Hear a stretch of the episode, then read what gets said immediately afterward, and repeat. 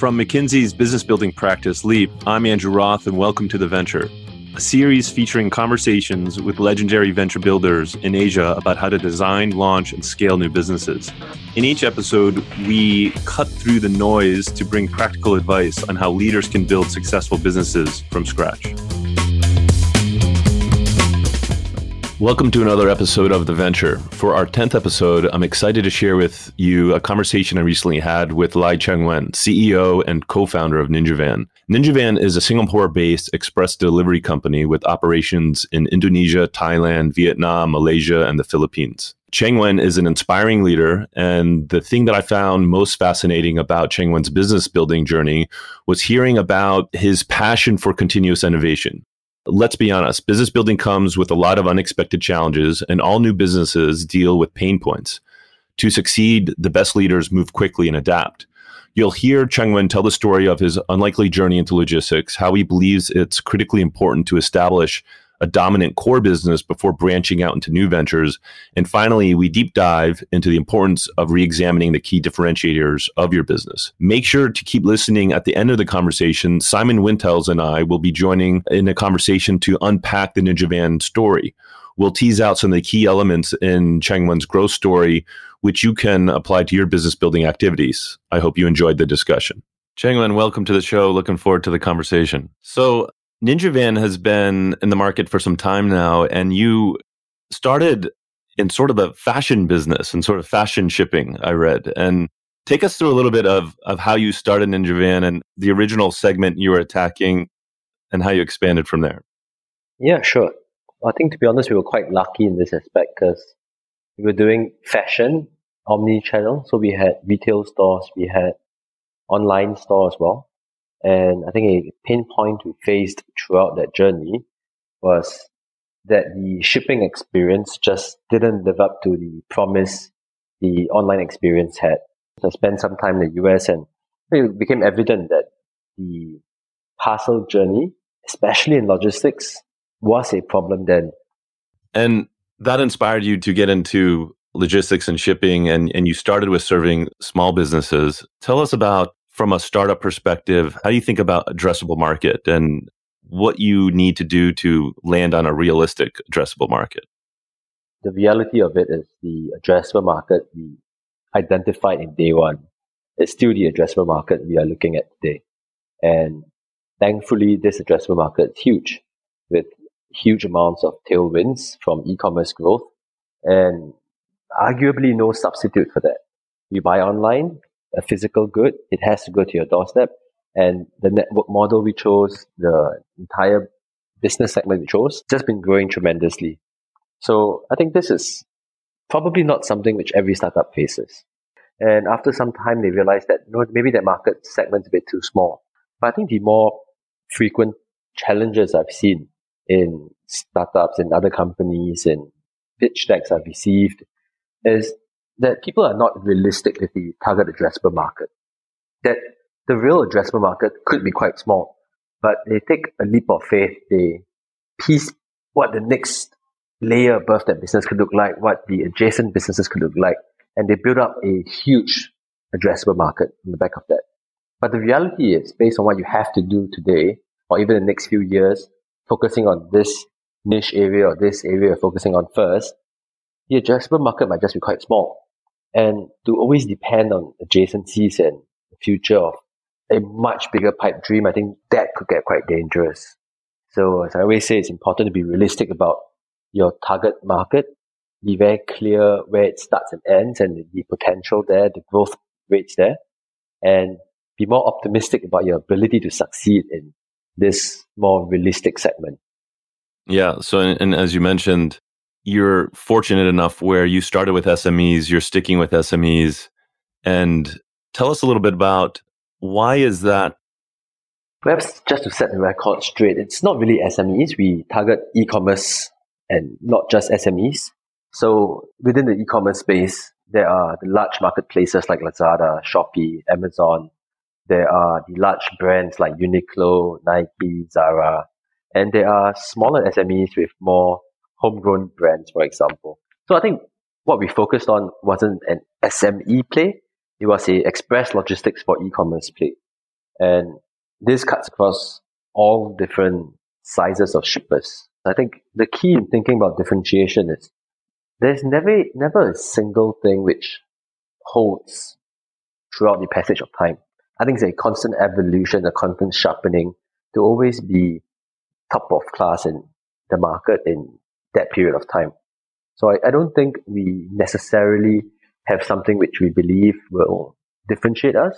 I think that stems more from internal. So what I mean by that is in 2014 when we started, we thought the key differentiator there and then was to have real-time traceability. The market then was one in which your parcel gets delivered and in three days you get a notification saying that your parcel was delivered. If the parcel is late, you know, there's almost no chance you could reach out to customer service and find a way to expedite it because there's just no real-time visibility in the parcel. So at that juncture, our differentiator was just real-time tracking. And the market soon caught up. The next question then became, what's the differentiator again? How, how do you stay ahead of the pack? And at that period, we believe that to be better doesn't mean you have to necessarily be faster, but it means that you should be more hassle free. And what this meant was to relook at our entire user experience to make sure that the pain points we face when you're shipping, simple case in point would be if you're not home, who's going to receive your parcel? Do we wanted to give people options in which they could drop off the parcels at a nearby convenience store. They could drop off the parcel in the shoe cabinet outside the main door. Are you starting to see an increase in competition then, you know, because of the rise of e-commerce amongst the larger marketplaces, larger e-commerce marketplaces? Well, I think the competition stiffened up in perhaps three years ago when the e-commerce market was beyond any doubt growing exponentially. I think this created a deluge of new players coming in, starting a last mile express logistics business. And I think the reality is that at that juncture, the market was decently well served. There was no huge capacity shortage. There was no huge blocker to people shopping online. And a lot of these new competitors came in, they were unable to find a clear differentiator. And what they did was they differentiated on price when they started selling below their cost structures or below even long term cost structure. And on the back of that, they obviously sustained heavy loss because this is a business where scale matters. You need to have large enough scale because that drives the cost down, which allows you to price competitively. But the new players coming in, what they did was they priced even below the cost structures of large players. And that led to just very unsustainable, vicious cycle altogether where the, the market would just have to fight on price for a short period of time. And I think in time you see that consolidation starts to happen again. The smaller players get forced out and the larger players got even larger. You're reaching scale and do you have a specific metric where, you know, a particular driver needs to hit a, a, minimum number of deliveries per day in order to break even? And has that number come down as you've introduced new different digital capabilities to create those efficiencies? I think the way we look at productivity increases can be quite easily split into two different parts to it. So our two-pronged approach to that, the first is how we leverage digital tools and technology. The second would be how we leverage on and better understand human behavior. So in terms of tools and technology, there are many ways around that. Obviously, having optimized algorithms, better sorting facilities. Interestingly, one of the biggest things which changed for us was the fact that once we moved out of Singapore, we realized that when drivers are delivering parcels, they may not have an active internet connection because they may be deep in an apartment block. And our systems actually required real-time information to be transmitted. So we had to build quite complex caching systems on mobile devices just to make sure that we capture all of these data on an upfront basis. So there are many ways to do it on the tech front. But I think most people, what they forget about is that at the end of the day, if it's people who are doing the job, and it's not just purely using a digital layer above them, you need to understand the key motivations of humans. How do you have the right organizational structures? Do you have the right span of control, the right management controls, the right level of incentivizations? When we look at pay schemes, for example, pay schemes are, could be crafted in a hundred different ways. Given the type of job, the type of autonomy in a certain job, what's the best way to craft a pay scheme which maximizes productivity? So, you, I mean, you mentioned, yeah, the uh, technology and the human behavior side. I would imagine that when you started to grow outside Singapore, the need to understand sort of the human behavior and localize the product in each of these countries went up. A lot of startups from Singapore need to quickly expand eh, all across Southeast Asia and often struggle. Did you have a playbook? The first thing we did, I think, was to be very cognizant that in different cultures, different geographies, things will be different. Assuming that everything functions the same way on a global level, I think that's probably the first mistake people make to think that if this works for me, it should work for you. So I think having an open mind, going to the market and relearning everything from scratch, that's key. The next thing would then be, even if you understand that everything could be different, how do you streamline your HQ? How do you streamline the regional efforts? How do you streamline technology to allow you to cater to six disparate and extremely different solution sets? I think what's important there as well is to really distill problems to the core.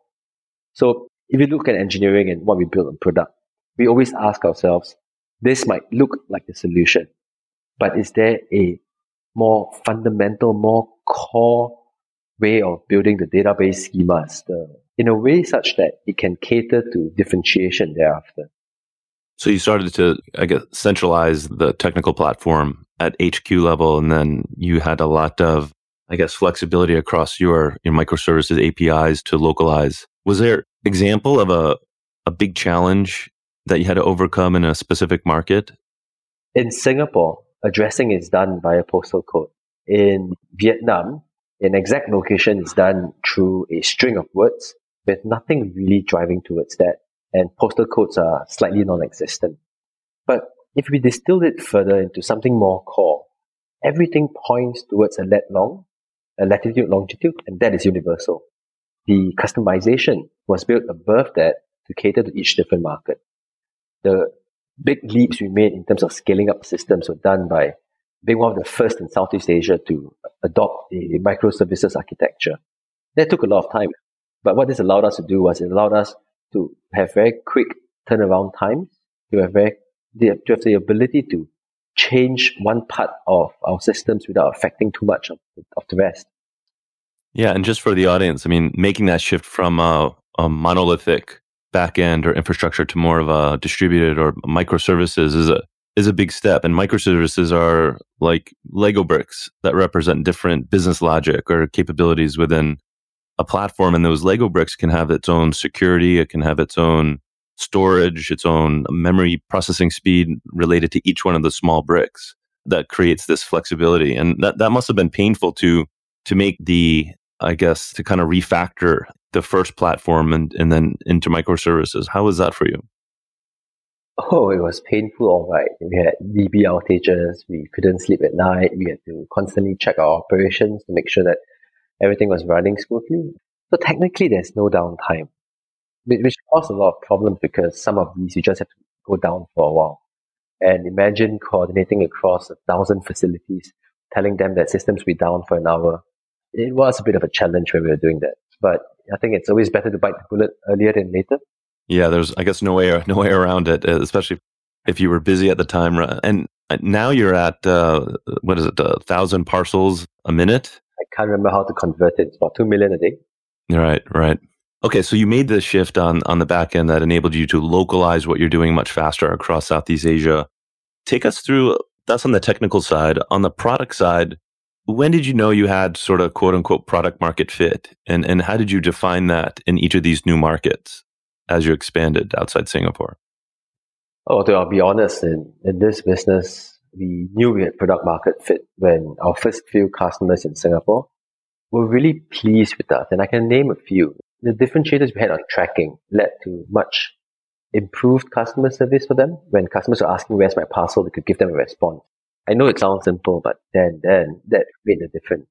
Again, that difference that didn't hold. People soon caught up. But the first few customers we reached out to said, sure, we'll try you. And thereafter started using us and didn't leave. I think that was a clear sign of product market fit. And when we didn't change anything and volume started going up day on day, I think that's when we knew we hit it. Arguably, in our business, I do think product market fits kind of easier to ascertain. I can imagine in some pure tech businesses, SaaS businesses, that could be a lot harder. What's in the horizon? I mean, it sounds like you're constantly iterating the experience for your your shippers. Anything you want to share that is on beyond hassle free or any any adjacent businesses you're starting to go into, especially with COVID nineteen? I mean the the pandemic has has forced a lot of e-commerce businesses to grow. It's forced a lot of offline businesses to become e-commerce businesses and a lot of small businesses to start stepping into e-commerce. Anything you want to share there? Yeah, sure. You know, I mentioned just now, when we look at addressable market, we have to be realistic, but optimistic on our ability to succeed in that market. Then start looking at adjacencies. right. So you know, the, the core business is one of express logistics, which is how we deliver parcels, which are purchased online. Increasingly, we see that the value we can bring to our customers from traceability to hassle free should then extend further into areas which are outside of our core business. A small seller, an online seller, yes, he needs to ship parcels to his customers, but he also has a cross-border supply chain to contend with. He also requires financing for his supply chain, financing for cash on delivery. And I think these are areas which we are starting to look at. And we believe that by having an ecosystem of relevant services for these shippers, we actually drive more retention. So what's interesting is that we have been thinking about this for some time, but we actively refrain from doing that. We believe that it would be overly disruptive if we were not able to become dominant in our core service. I think building ancillary services would only serve to distract rather than accelerate that growth. But only when we were confident that we were one of the few top players in the region did we believe that it was time to start looking to adjacencies to then further cement our leadership position in this market. That takes an enormous amount of patience too. I would imagine if you're getting success since 2017, launching in other other markets, you are probably having conversations with your board around how to expand. You know, take us into the boardroom a little bit. When did you decide to start entering these adjacent businesses and you know cross border financing? Is that happening right now? And, did you ever experience pressure from the board or other investors to move faster? Well, since 2016, we've been under a lot of pressure to look at point to point, to look at various forms of things we could be doing with our core business. If we fail to focus on this business, to understand what are the key success factors in this business, I think if we lose that leadership position, the adjacency businesses will have no chance of success. Whereas competitors will start these adjacent businesses first without a strong fundamental core. These are customers, segments, which we can win in time because of our core business. But jumping ahead, I think, will give you a short-term success, but nothing to stand on if someone else comes for the market. So it was always challenging. It's also easy for VCs and investors to look at the wider market and see many different opportunities and many times a lot of these seem a lot more synergistic than they really are.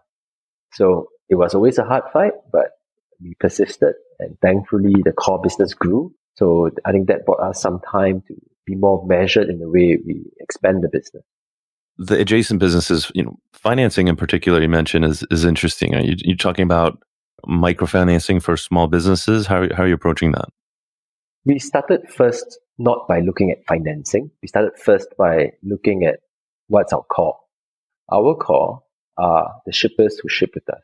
We then looked at what these shippers required and we built our adjacencies from there on. So we started first by looking at our core and what they required, and then we ascertained if that was worth doing.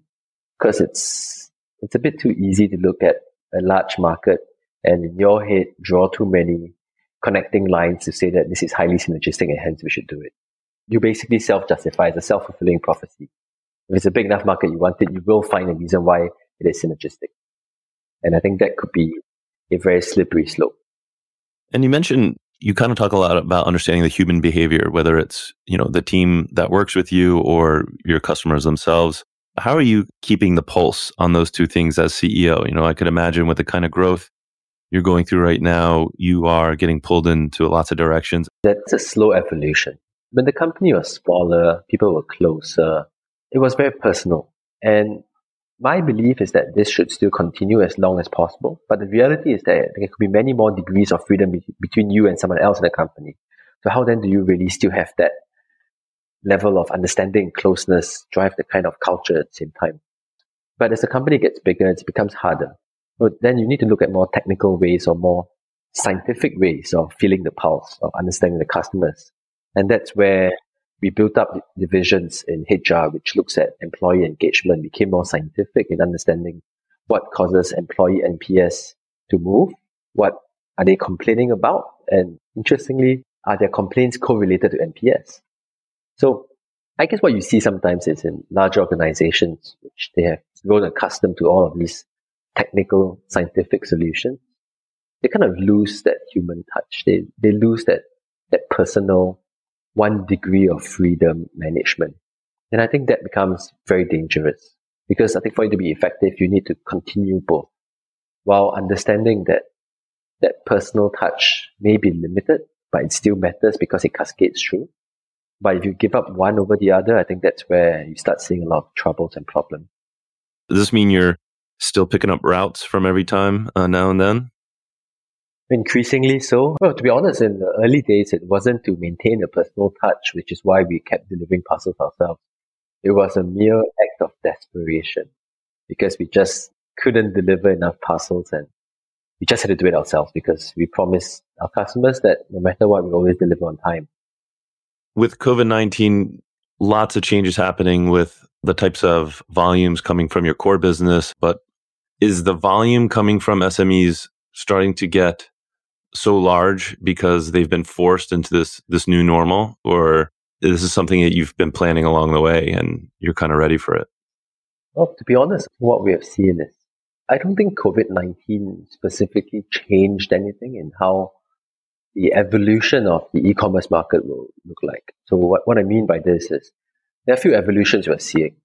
Offline big retailers starting to go online in force social commerce starting to become more prevalent because of strong curation and engagement, and platforms and marketplaces continuing to grow because of the assortment and convenience they offer. I think all of these were moving along. I don't think COVID has changed how these segments conducting their businesses or the different interactions they're having with customers. I think what COVID-19 has done is they have accelerated the evolution of this. So in a short span of two months, three months in many of the countries, the inability to go out forced people to look on their phones and to find entertainment, to find shopping. I, I don't view shopping as entertainment, but I'm sure many people do, right? So arguably shopping is entertainment as well. And what better way to do it than combine entertainment with shopping through live auctions, through following an influencer, buying what she proposes, what she suggests. So I think all of these trends know, writing was on the wall for all of it. But could it have taken two, four years more, perhaps? But COVID 19 compressed that evolution into a short 12 months. I think on the back of that, we, we've seen significant growth in all of these segments. We have seen significant improvements. We have seen significant changes in the mentality.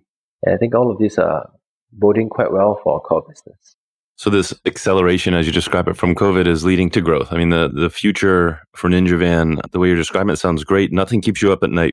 Yeah, I think the actually, to be honest, what keeps me up at night, it's not so much how the markets we're in are growing and so on. I think a lot of growth in e-commerce, a lot of growth in consumerism in the region is driven a lot by a more open borders, more porous borders in how we move goods around from manufacturer in one country to a distributor in the other and final consumer in the third country. But COVID-19 has shut down many borders. I think questions are still abound as to whether these borders may lead to more nationalist feelings where significant excise duties, import duties are placed to drive more domestic production and consumption. So my concern is if, if borders remain to be tight and perhaps continue to tighten, I think it could have an undue influence on how e-commerce grows because e-commerce is really growing on the back of a more free, open, democratized digital layer. Right, right. Anything you want to share uh, with the audience on what's coming down the line for Ninja Van? Well, I think what's coming down the line is we have a commitment to make every delivery as hassle free as possible. So I, I think we really intend to deliver on that promise. I don't see us as having any superb long term differentiator apart from our promise to constantly innovate. And only with this innovation will you find a differentiator every year. Thanks so much for sharing. It's, uh, it's great to talk to you and look forward to catching up uh, sometime again soon.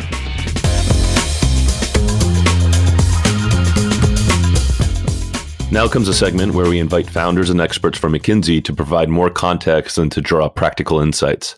I'm joined by Simon Wintels. Simon is a McKinsey partner and leads our consumer digital and analytics practice in Asia Pacific.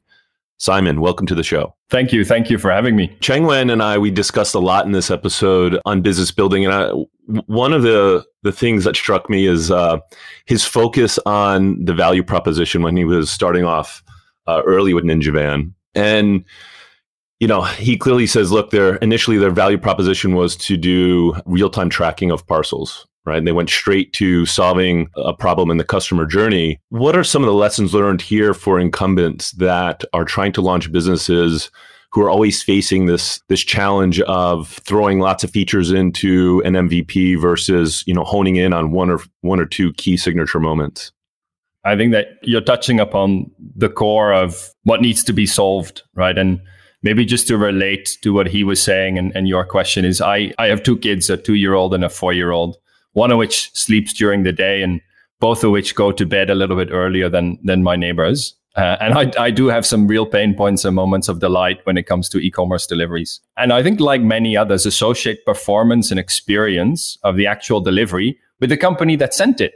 Right. So, and I had some pretty disastrous instances where packages were delivered at 945 uh, three incessant rings at the door uh, whilst it took me 30 seconds to get to the door, waking up my kids in the process. And some of these pain points can actually be solved by, by both technology and, and change management, right? So I think it, it does boil down to when you think about value proposition, who are my customers?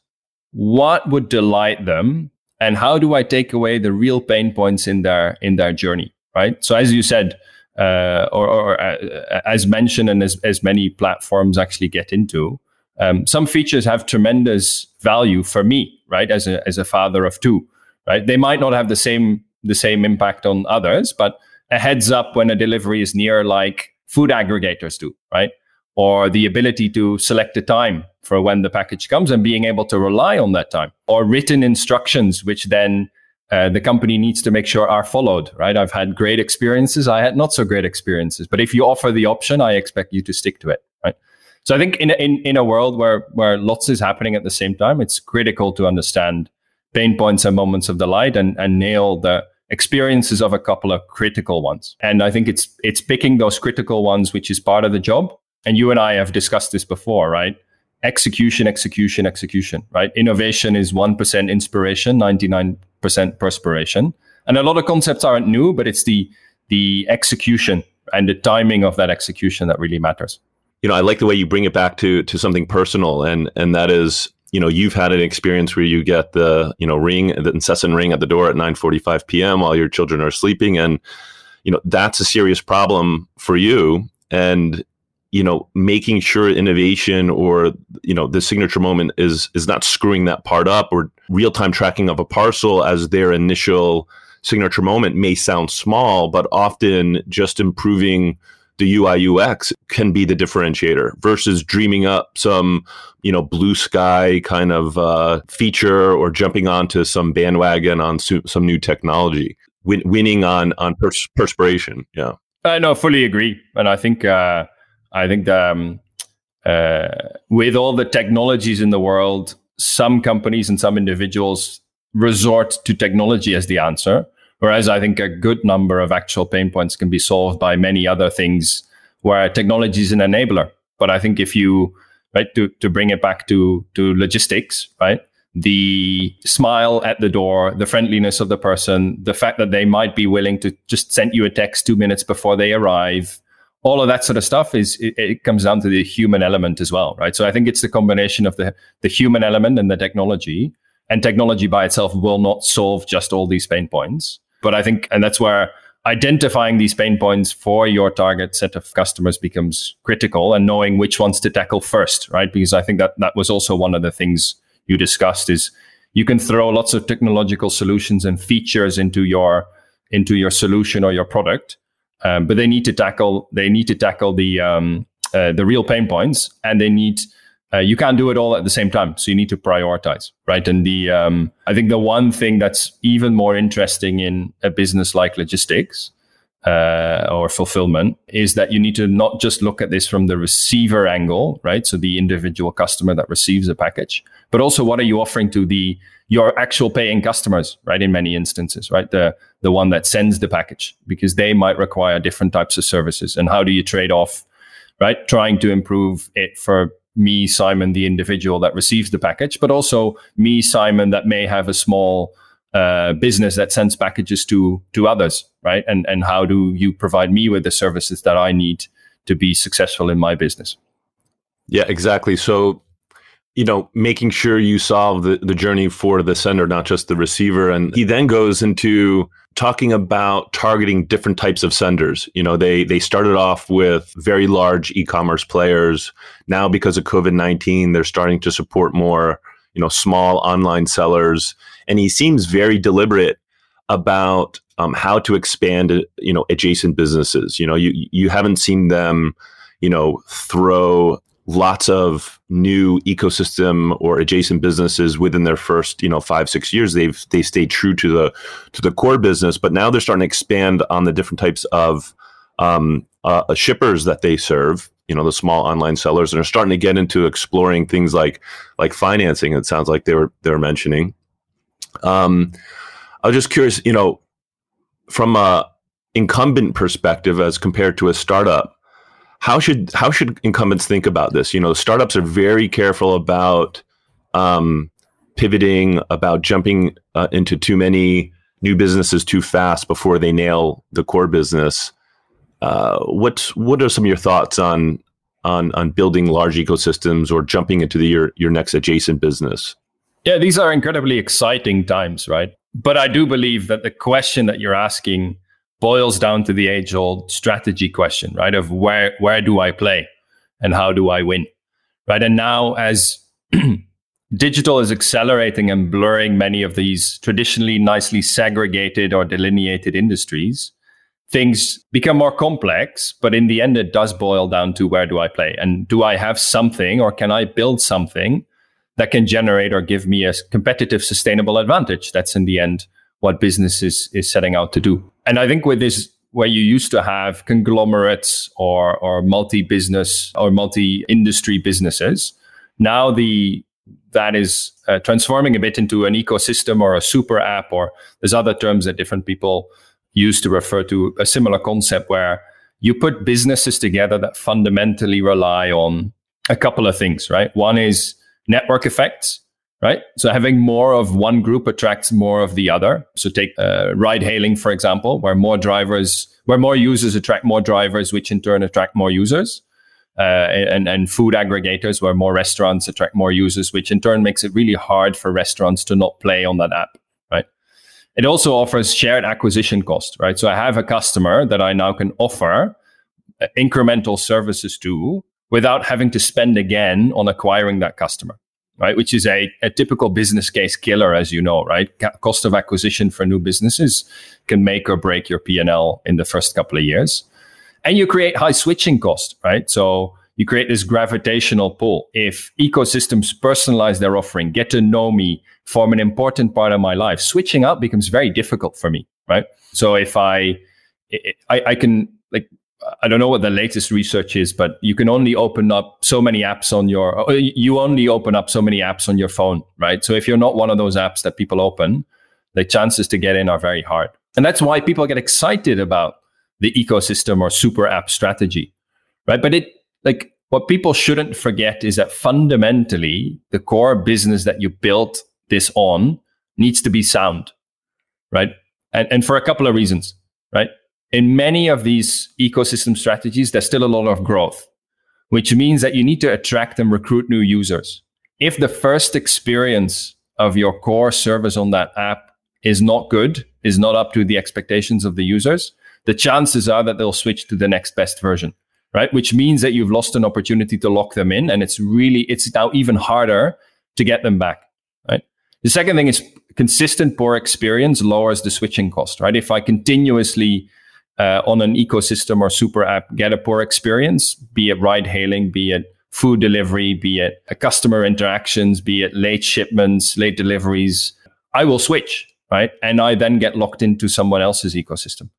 And, and a lot of these ecosystems also take a lot of long time to become profitable, right? You've seen this with the recent SPAC and the, the IPOs, right? Where, where these super apps open up their, their financials to the, to the outside world. Then they're not a pretty view, right?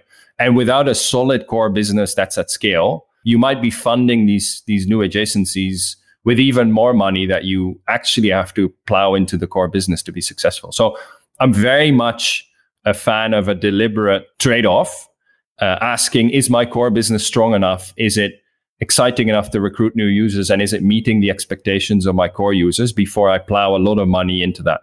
So I think in the end, it's it's back to the core question of where do I play, how do I win, and and and the third one is how do I time it, right? Because um, we also we always love to uh, study the successful businesses, but forget that for every one successful business, there's probably nine that tried the same thing just at the wrong time. Uh, so we all, always have to be a little bit careful in, in drawing implications for from what's called survivor bias, right, or survivorship bias. Yeah, no, I, I and, and I agree that the ecosystem strategy, you know, everyone gets excited about trying to build a super app, and it sounds good on paper uh, I think the lesson learned here, or what, what I'm picking up from Chang Wen from Ninja Van is, you know, if you're an incumbent that wants to build uh, a new business now, uh, you know, look at how deliberate he was or how sort of obsessed he was with the core business. You know, even, you know, moving from uh, real time tracking of parcels to then giving, you know, shippers and receivers convenience on, on when and, and where to pick up their packages. Um, and you know it's been several years and now they're starting to explore adjacent businesses. They're starting to s- step forward in, into the ecosystem but that's been you know after maybe you know seven plus years of them being in business. And uh, uh, the ecosystem has its place. Uh, it does take a long time to monetize but you you can't get there without nailing nailing the core business. And you know, Chang Wen starts to go into okay, looking a little bit more more forward. What what are some of the trends on the horizon? And he starts talking about social commerce and how, you know, especially during COVID, shopping became a form of entertainment. You know, everyone being home, people were were shopping more. They're spending more time uh, on their phone shopping, and you know, big offline retailers are starting to go online.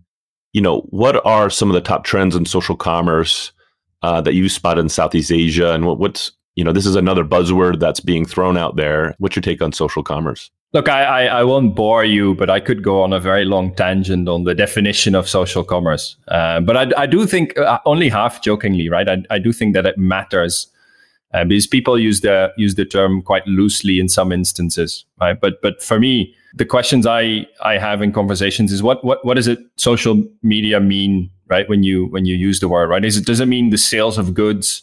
From individuals to individuals, facilitated by social media. And we've done some research in Indonesia a few years ago in our digital archipelago report that showed that there's actually 10 million users back in 2017 18 that, that were pure social commerce users in that sense, right? Individuals that shipped packages and goods to other individuals facilitated by social media.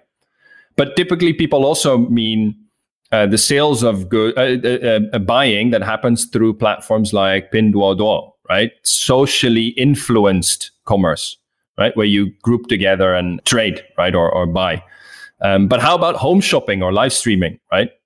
One of the big trends during the the COVID lockdown, I think, in China, very uh, very big, but but also in Southeast Asia, coming through some of the traditional e-commerce platforms. Or is it influencers selling a product? right? Is that is that social commerce? Is individuals selling on behalf of companies, right? Think the new version, the 4.0, a digital version of multi-layer marketing, um, uh, brand organized virtual experiences on social media. Does that count? Right. So, so I, I look, I can, I can go on and on and on about social media or socially influenced commerce and, and the role that it plays in the shopping journey. But uh, a, few years, we, we, as I said, we, we did look at social commerce in Indonesia in the more narrow definition, right? Individuals using social media to transact. That was much bigger than we had expected, right? And it was rapidly growing. And it was enabled by uh, payment wallets as well as logistics providers, right? One of the, the more most important things was a lack of trust and a lack of infra, uh, like actual logistics infrastructure. And the thing is, that's not blatantly obvious in GMV numbers, right? It's very much hidden. But this was a very big portion of individual livelihoods and using social media to to transact. But I think my main takeaway is it's it's a fact of life. It won't go away, and it will become more sizable, right? So if you look at Pinduoduo, grew to become one of the most popular platforms in China, and it didn't even exist six seven years ago, right? Uh, same for TikTok right? Five founded five years ago. And COVID 19 has just accelerated many of these as new users have actually joined the online shopping world, had pleasant and positive experiences, and existing users just used more of it. What we will see is, is a blurring, right? So I already talked about the, the different definitions. It will become harder and harder to keep them apart, right? So we're seeing e commerce platforms having introduced opportunities for sellers and buyers to connect directly, uh, to chat, right, on the e commerce platform social media sites have introduced buying buttons, right? Buy now or or add to basket, right? Which is a uh, their traditional role as just a communications channel now becomes a shopping platform, integrating different types of payments, et cetera, et cetera. And I don't think that creativity will stop there, right? And some are uh, enabled by very deep pockets, right? So we'll see more creativity. We'll see more of these um, blurring of lines. We'll see continuous growth. And I think the main question for many companies is how do I manage these new channels to consumer, right? How does it fit with my direct to consumer strategy, my D2C strategy? How does it fit with my traditional, if I think about consumer packaged goods manufacturers, how does it fit with my traditional retail channel? How do I do digital marketing? How do I use influencers? Should I have a presence on some of these marketplaces?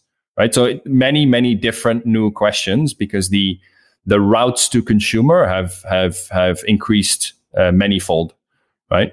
Um, and I think maybe to link this back to like what we talked about in terms of logistics and and what what um, uh, what, what, you mentioned, the conversation you ha- you just had, um, the amount of customers, right, paying customers for the likes of Ninja Van will increase, right, and they will have different pain points, right. The pain points of a large shopping platform is not the same as a as a small individual with their own business, right. So uh, think about warehousing and inventory management. If I'm a small business, I might not want to care about that. I might need different reports. I need different insights. I need uh, return flows, right? I, I, I need a lot of help if if I want to be a successful SME or or even an individual that sells. So I think a lot of growth for these uh, for the likes of of of, of Ninja Van and others, uh, but also a lot to do to make sure that they um, linking to the point that we discussed earlier on, nail the value proposition for these new types of customers and and really what they need. Yeah, no, it, will it'll be interesting to see as social commerce begins to rise, and as you mentioned, uh, it's starting to happen a lot more over messaging, obviously, and how that will impact the, the journey. If you're able to, you know, buy something over a, a conversation via a messaging app, um, you know, it starts to make uh, all these mobile apps that exist out there sort of invisible if you can just have a conversation and get what you want and how that impacts uh, logistics and the speed of logistics uh, and and and and how it can give rise to more of these uh, you know direct to consumer or consumer to consumer uh, businesses that exist out there. Um, it's becoming so prevalent that we're starting to hear more that on these marketplaces where you have you know small businesses that have set up small shops to sell um, uh, as a small storefront on a large e-commerce platform that there are it seems to be there's there's a trend that there's consolidation happening amongst those sellers. And it'll be interesting to see how that plays out in the, in the next few years. So there's you know we, we we covered a lot here you know how um how incumbents and you know how ninja van kept it simple in the beginning on their on their core value proposition you know really digging into taking the hassle out of express logistics and then um, you know, you covered sort of the elements that need to be in place to to step into the ecosystem world. Um, we could probably have uh, another conversation or a, a, show dedicated just to ecosystem building. and then you know kind of jump jumping onto the the social commerce bandwagon and and dissecting that a bit. Really appreciate your time and uh, look forward to talking again. My pleasure. You have been listening to The Venture with me, Andrew Roth. If you like what you've heard, subscribe to our show on Apple Podcasts, Spotify, or wherever you listen. Don't forget to leave a review and rating on your favorite episode. We will be back with a brand new episode next month.